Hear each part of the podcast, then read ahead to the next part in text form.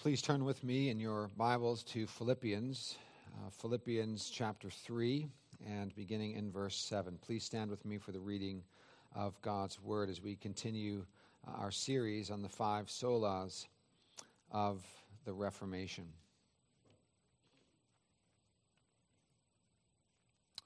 But whatever gain I had, I counted as loss for the sake of Christ.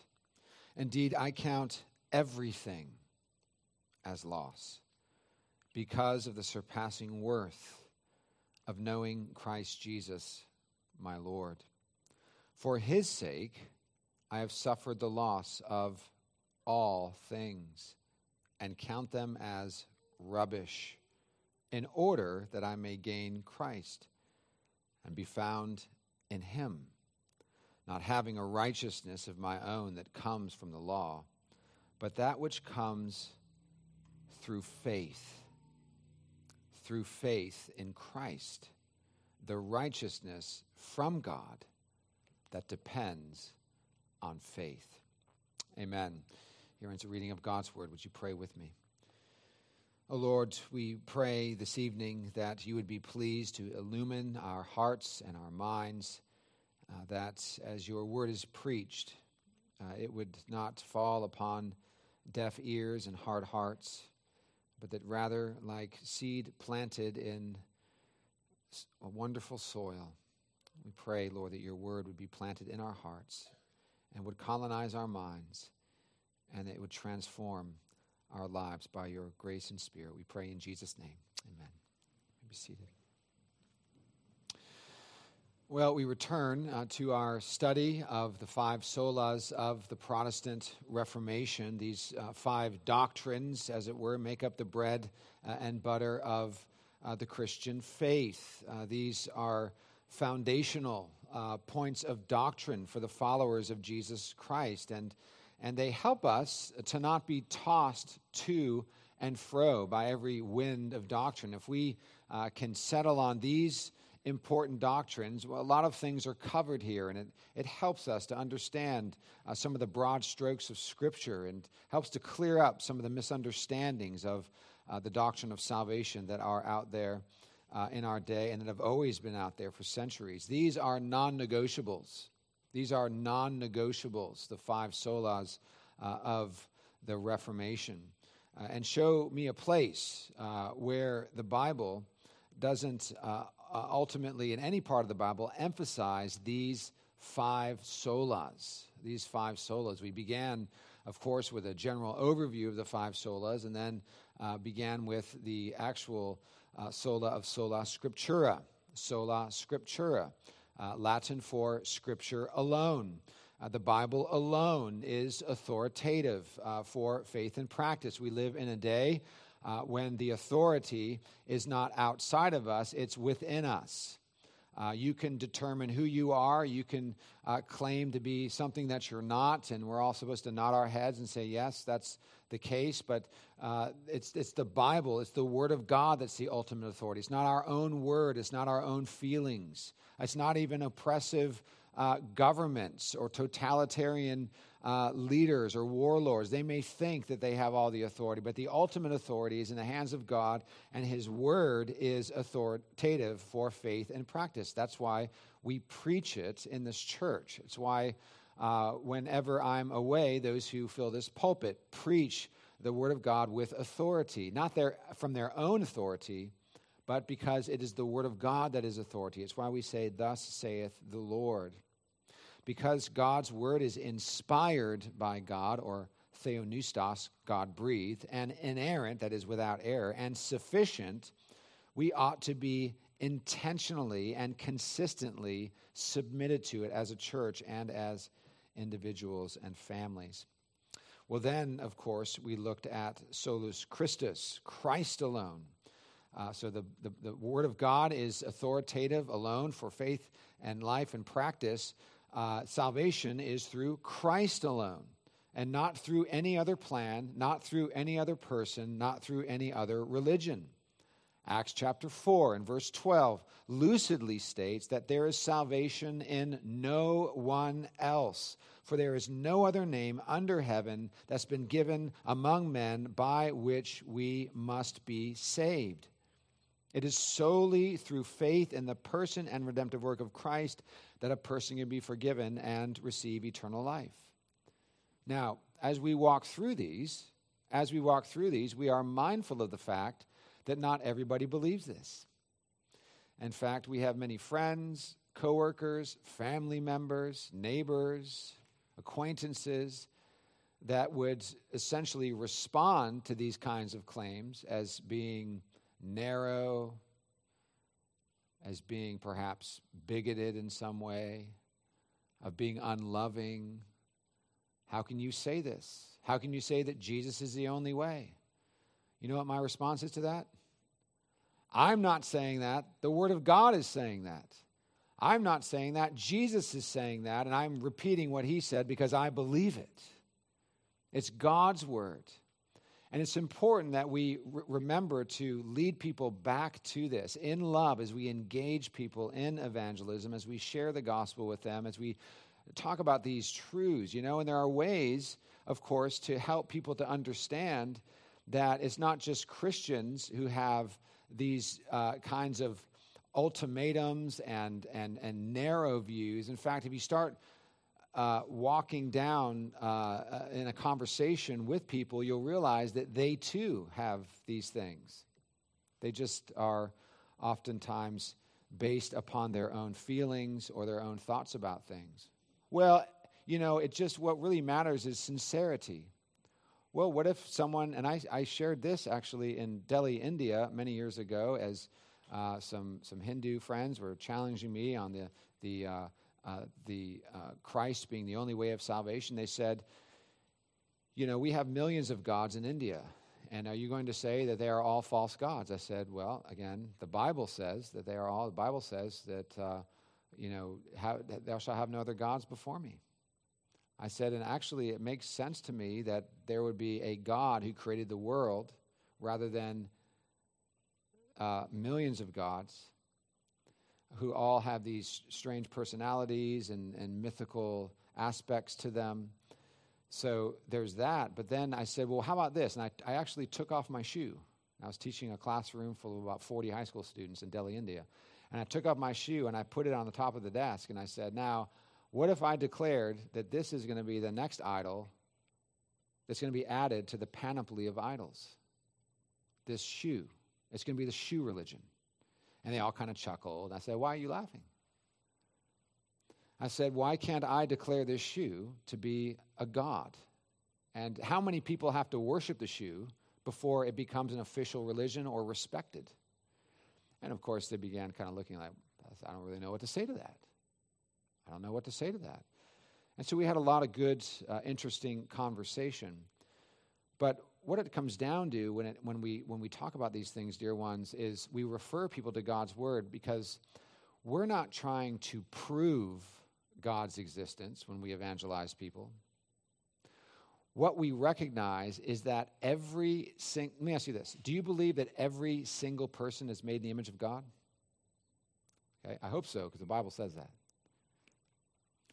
If every person is made in the image of God, it means, as Calvin says, that we all have the seed of religion within us. That every person is made in the image of God. Now, that image is shattered and broken because of sin, but it's there. And it's why Paul can say in Romans 1 that no one is without excuse. Because God has created the world. And deep down inside, every single person knows that God exists and they are accountable to him. Now, there's a lot of confusion there.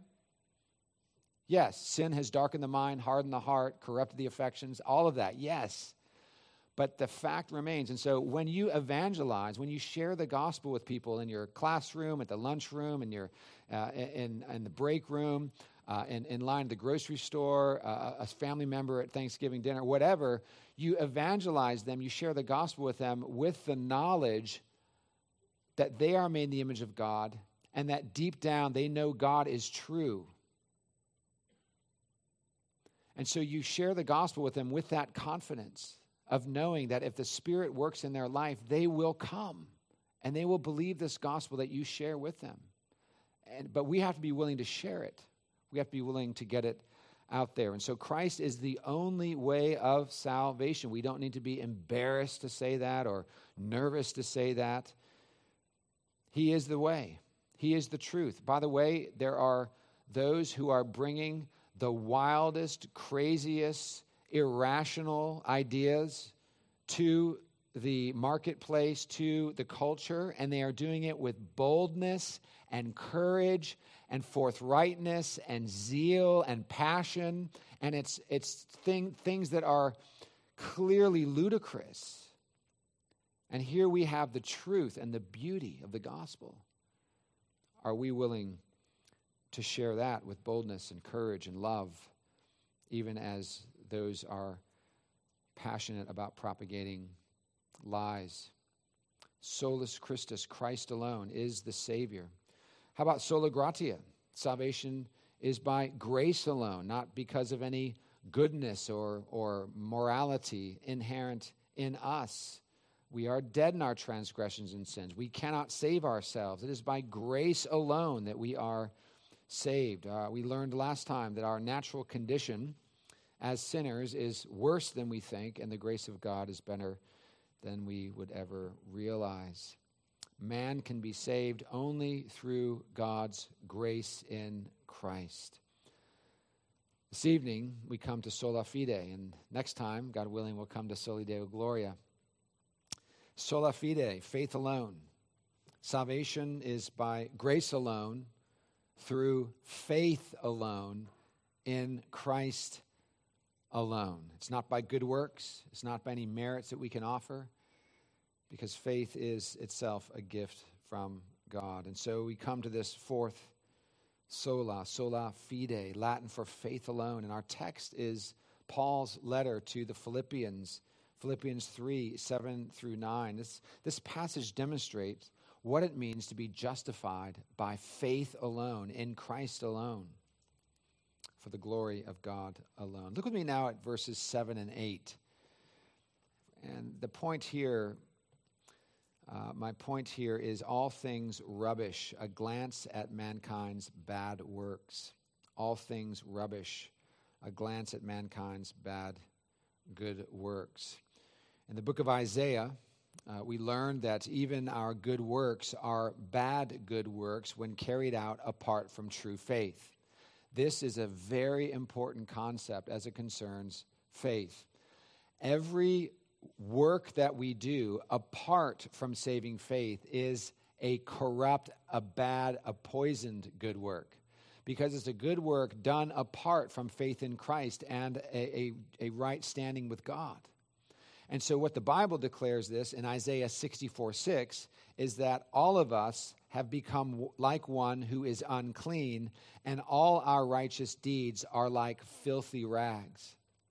Now, I hope this doesn't affect your dinner tonight, but what this is communicating to us when it says all of us have become like one who is unclean and all our righteous deeds are like filthy rags, this is really speaking about a leprous person. And the rags that go around the wounds, the open wounds filled with pus and blood and are infected, and the rags that go over these leprous sores are what Isaiah say represent our good works apart from true saving faith. Good works done by a believer who possesses saving faith are not like those. Okay, understand that. Those good works please God, and they are sanctified by the Lord Jesus Christ. When we do good works united to Christ, those good works are pleasing to God. But apart from true faith in Christ, our good works are like filthy rags. So you picture our good works, mankind's good works, apart from Christ as being like the rags on the sores of lepers. It's not a pretty sight. And we are indeed spiritual lepers apart from the cleansing blood of Christ. Understand that, dear ones. If you are not tonight united to Christ by grace through faith, every good thing that you do, apart from faith in Christ, apart from a right standing with God, it's like you are trying to give God good works instead of trusting Christ for your salvation. You're saying, no, I don't need Christ. I don't need to be united to Christ and to surrender my life to him. I'm just going to offer my good works. But what you are offering are leprous, filthy rags in the place of Christ. We are naturally spiritual lepers, dead in our transgressions and sins, corrupted in our affections, darkened in our minds, hardened in our wills and hearts. And our only salvation is found in Christ alone. But let's see what Paul has to say about his good works after he was converted, what he thought about his good works prior to conversion. Look with me again here at verses 4 through 6. Though I myself have reason for confidence in the flesh also. If anyone else thinks he has reason for confidence in the flesh, I have more. Circumcised on the 8th day of the people of Israel, of the tribe of Benjamin, a Hebrew of Hebrews, as to the law of Pharisee, as to zeal, a persecutor of the church, as to righteousness under the law, blameless. Blameless. So this is Paul. He's speaking of himself prior to conversion as a Pharisee. And he begins to say, oh, and he's basically speaking to the Pharisees and saying, oh, you think you have reason to boast? Let me share with you my pedigree, my curriculum vitae, my resume. Let me share with you my spiritual resume before I met Christ. I was circumcised on the 8th day following Jewish law, of the nation of Israel, of the tribe of Benjamin, a special tribe, a Hebrew of Hebrews, as to the law, a Pharisee. In other words, he kept the law. He thought he was keeping the law, but outwardly he was keeping the law. He would have been a model to fellow Jews. As to zeal, a persecutor of the church, as to the righteousness which is in the law, blameless.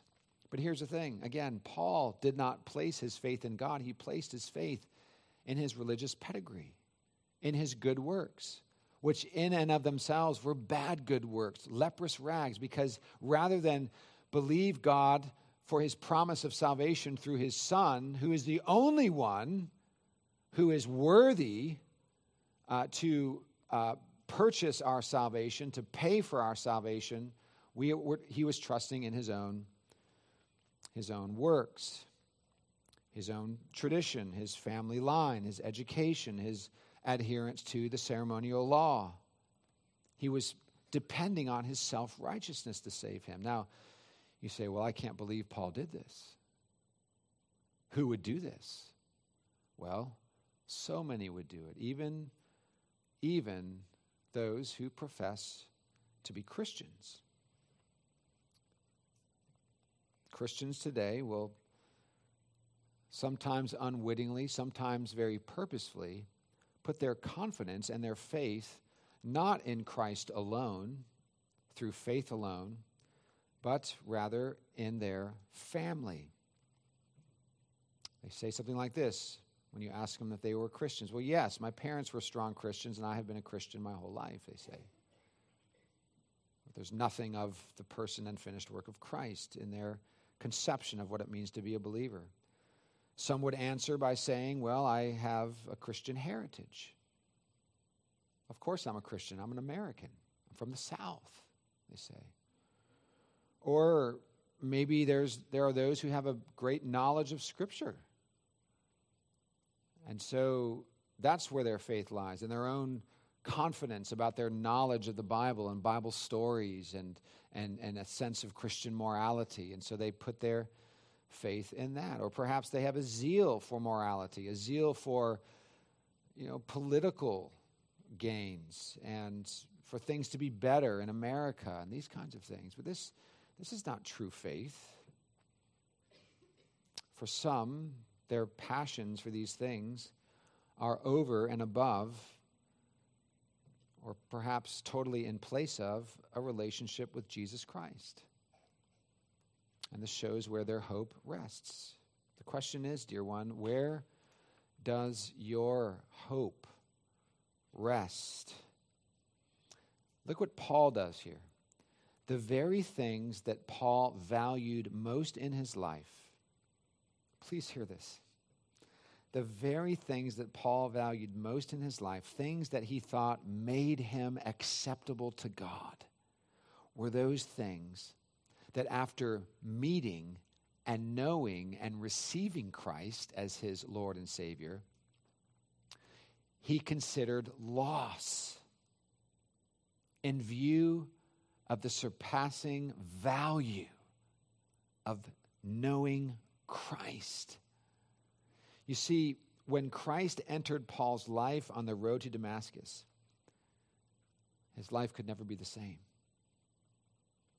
He wasn't just knocked off of his literal horse to the ground. He was knocked off of his self-righteous hobby horse and all the things that he was putting his hope and his trust in. They were all taken out from under him. And that's what happens when you meet Jesus. You realize that all those things in the end mean nothing.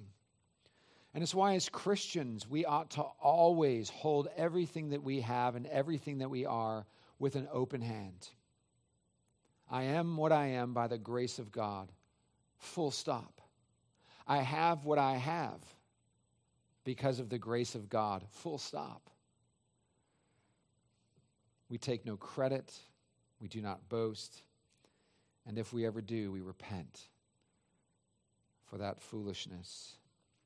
When Christ entered Paul's life on the road to Damascus, his life changed. All of a sudden, the things that Paul held up in highest esteem, the things that he spent all of his time pursuing and promoting, were loss in comparison to knowing, pursuing, and promoting Jesus Christ.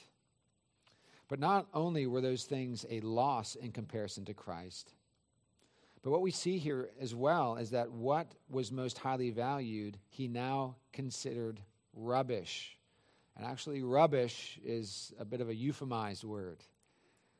The word there, skubala in the Greek, is dung. Dung. Waste. Paul makes this almost shocking statement that the very things he considered important in life, which probably include his religious status, his self-righteousness, his material possessions, his own physical comfort and well-being, he considered dung in comparison to knowing Christ, or, as our passage states, so that he may gain Christ. Here's the point. When Paul met Jesus, his perspective on life radically changed. And this is something that we ought to consider, all of us, as we consider our lives, the things that the Lord has given to us, the things that the Lord has in front of us, the possibilities, the potential. We need to remember these things, that Paul's perspective on life radically changed when, by grace through faith, he received Christ as his Lord and Savior. Has our perspective on life radically changed? Is it changing? This is sanctification. No longer did Paul place on a pedestal his own moral accomplishments or his worldly attainments or his possessions or his comfort or his safety, but rather, as it were, he threw all of those things down and boasted in one thing: Christ. Christ. Praying for those who continue to hold this wicked understanding of placing their own righteousness in place of God's righteousness, Paul states in Romans 10, 2 and 3, quote, "For I testify about them that they have a zeal for God, but not in accordance with knowledge. For not knowing about God's righteousness and seeking to establish their own, they did not subject themselves to the righteousness of God." And that is surely the problem, is that people don't understand. They've never heard. Perhaps friends of ours have never heard from us that there is a standard of righteousness that is a perfect standard because God is righteous and his law is righteous. and he cannot be but righteous or just, or he would not be God. And our only way to be saved from the righteousness and wrath and justice of God is by having that righteousness, which is ours, of course, by grace through faith in Christ. Paul, by sovereign grace, realized that his own good works did not measure up to God's perfect standard of righteousness. There had to be another way. There had to be another way, because in himself, Paul realized that he fell short of God's glory. This way, of course, was accomplished in Christ, who on behalf of his people carried out that perfect life, fulfilled that life of righteousness for us, and then was crucified for our sin, and then rose from the dead on the third day, thus accomplishing our redemption and offering us life, earning for us life and eternal joy. 2 Corinthians 5:21, he made him who knew no sin to be sin on our behalf, so that we might become the righteousness of God in him. Christ and all the benefits of his saving work that we have been speaking of are received in one way. Through what? Faith. Through faith. Someone might ask, how is it that I receive what Christ offers to me through what he has done 2,000 years ago? How does that work apply to me? How does it get to me? The answer is through the instrument of faith. I want to read from the larger catechism, question 72. What is justifying faith?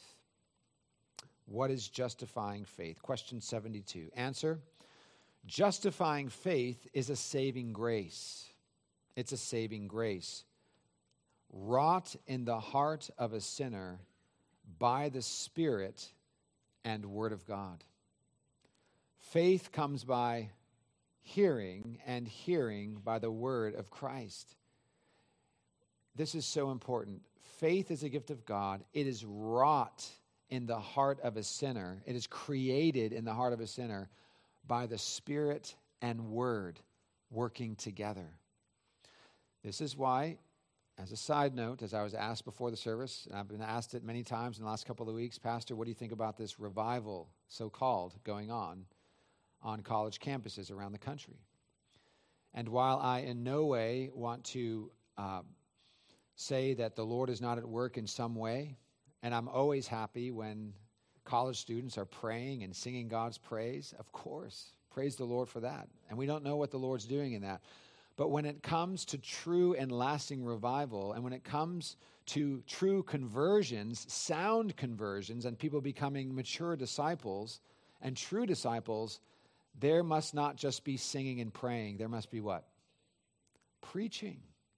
The faithful preaching of the gospel, which I have heard many reports is not happening in this so-called revival. I'm happy for Christian students to be singing and praying and talking about Jesus. But unless there is the preaching of the Word of God, faith will not be wrought in the hearts of the elect, because faith is wrought in the hearts by the Spirit and the Word. And preaching is what God is pleased to use to save his people from their sins. Faith is the humble instrument by which God will save and transform his people. And so it's wrought in the heart of a sinner by the Spirit and Word of God, whereby he, being convinced, that is the sinner, being convinced of his sin and misery and of the disability in himself and all other creatures to recover him out of his lost condition.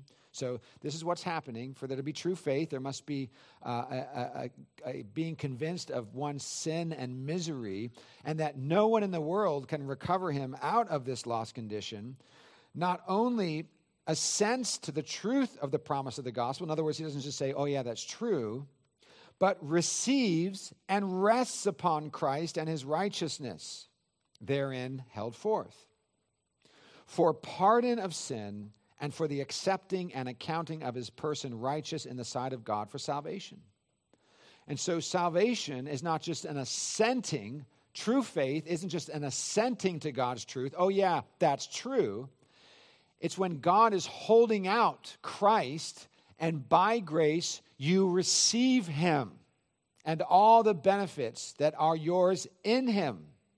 That is justifying faith.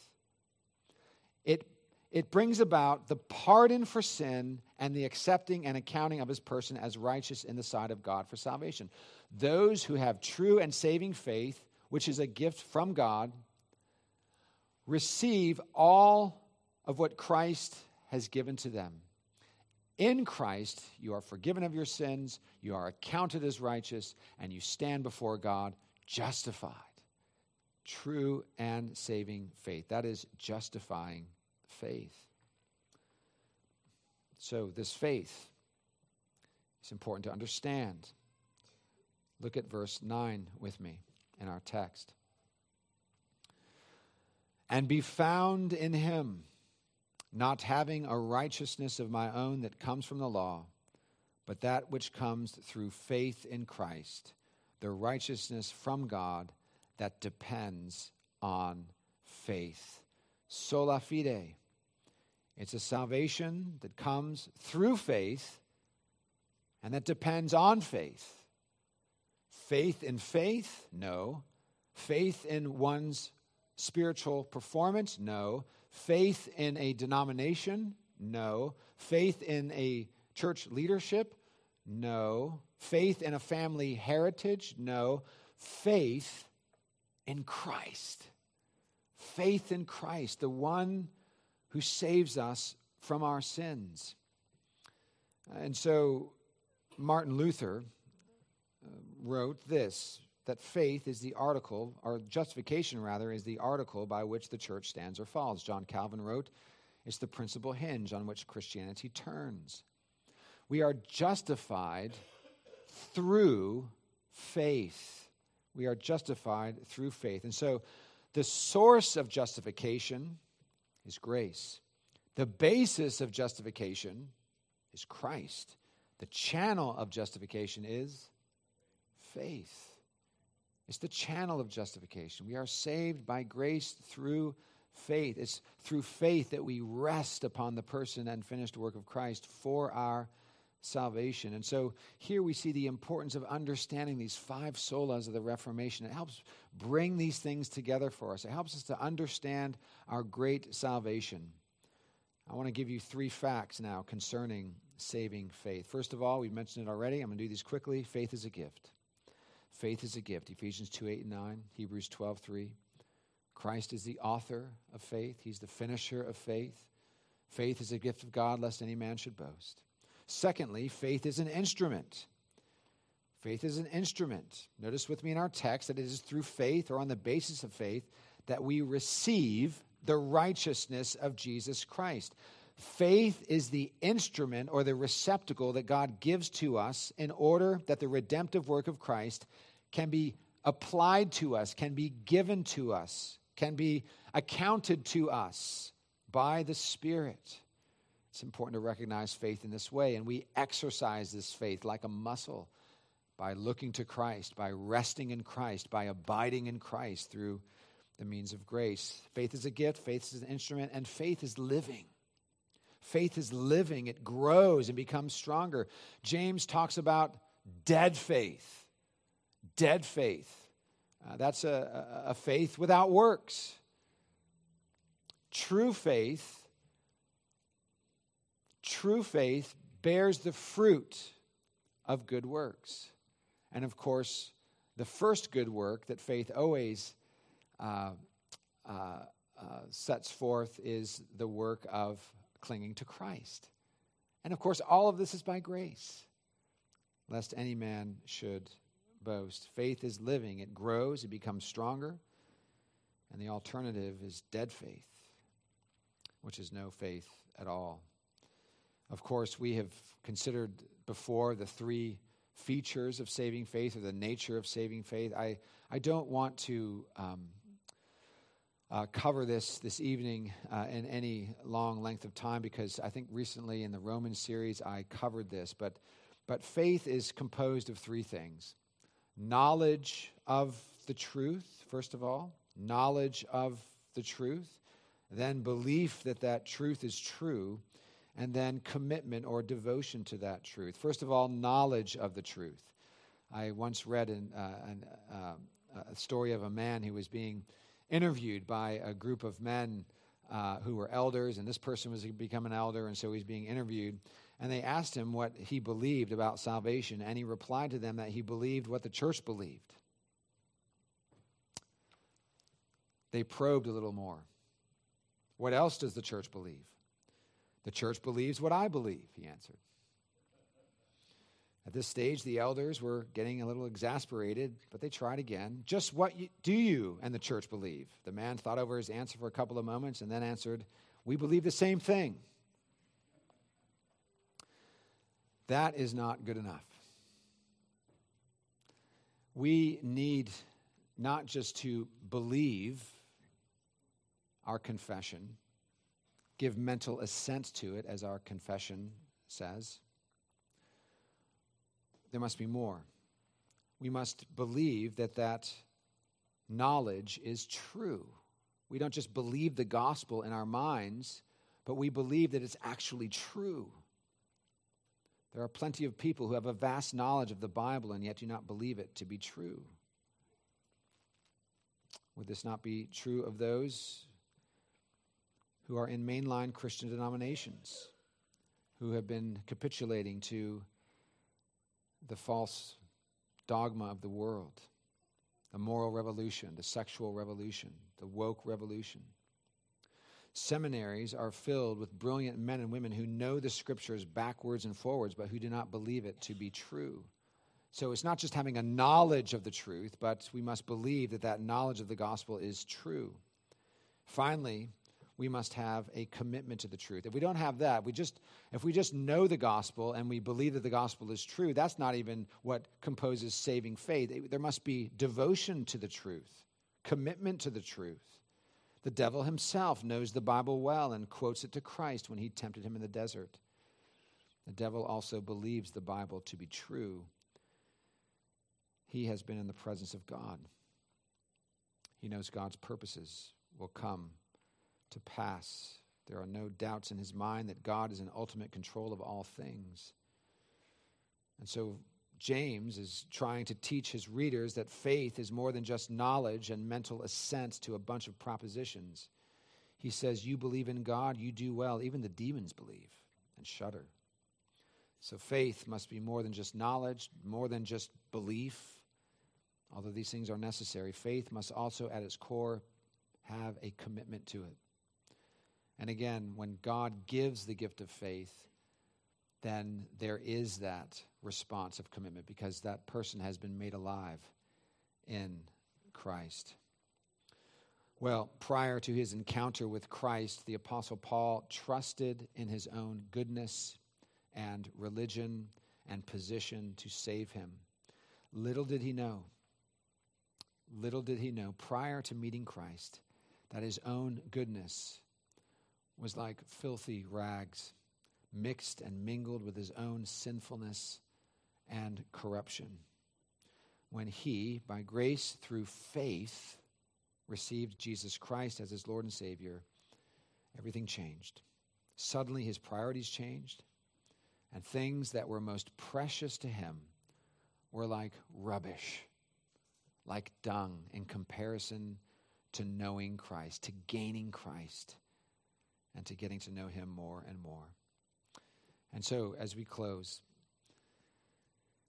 I want to say that if you're here this evening, perhaps visiting, perhaps you've been coming from some time, and you don't have true and saving faith, you may be asking, what am I supposed to do, Pastor? What am I supposed to do? The answer is, by grace, repent of your sin and look to Christ for salvation. Look to Christ for forgiveness. Look to Christ for perfect righteousness, which will make you have a right standing with God so that you too will be justified and adopted into God's family. Faith is a gift. You can't work for it. You can't earn it. It's a gift. Turn from your sin. turn from your life where you've been putting your trust in all of these other things, and with Paul say, all of these things are loss and dung in comparison to knowing Jesus Christ, the King of Kings, the Lord of Lords, the one who lived and died and rose again for me. What if you are a believer? How do you respond to this text on sola fide? Well, examine your life. Examine your life. Have you wandered perhaps away from this Pauline attitude of seeing all things as dung? We all can grow in this area, of course, because we all are in the process of sanctification.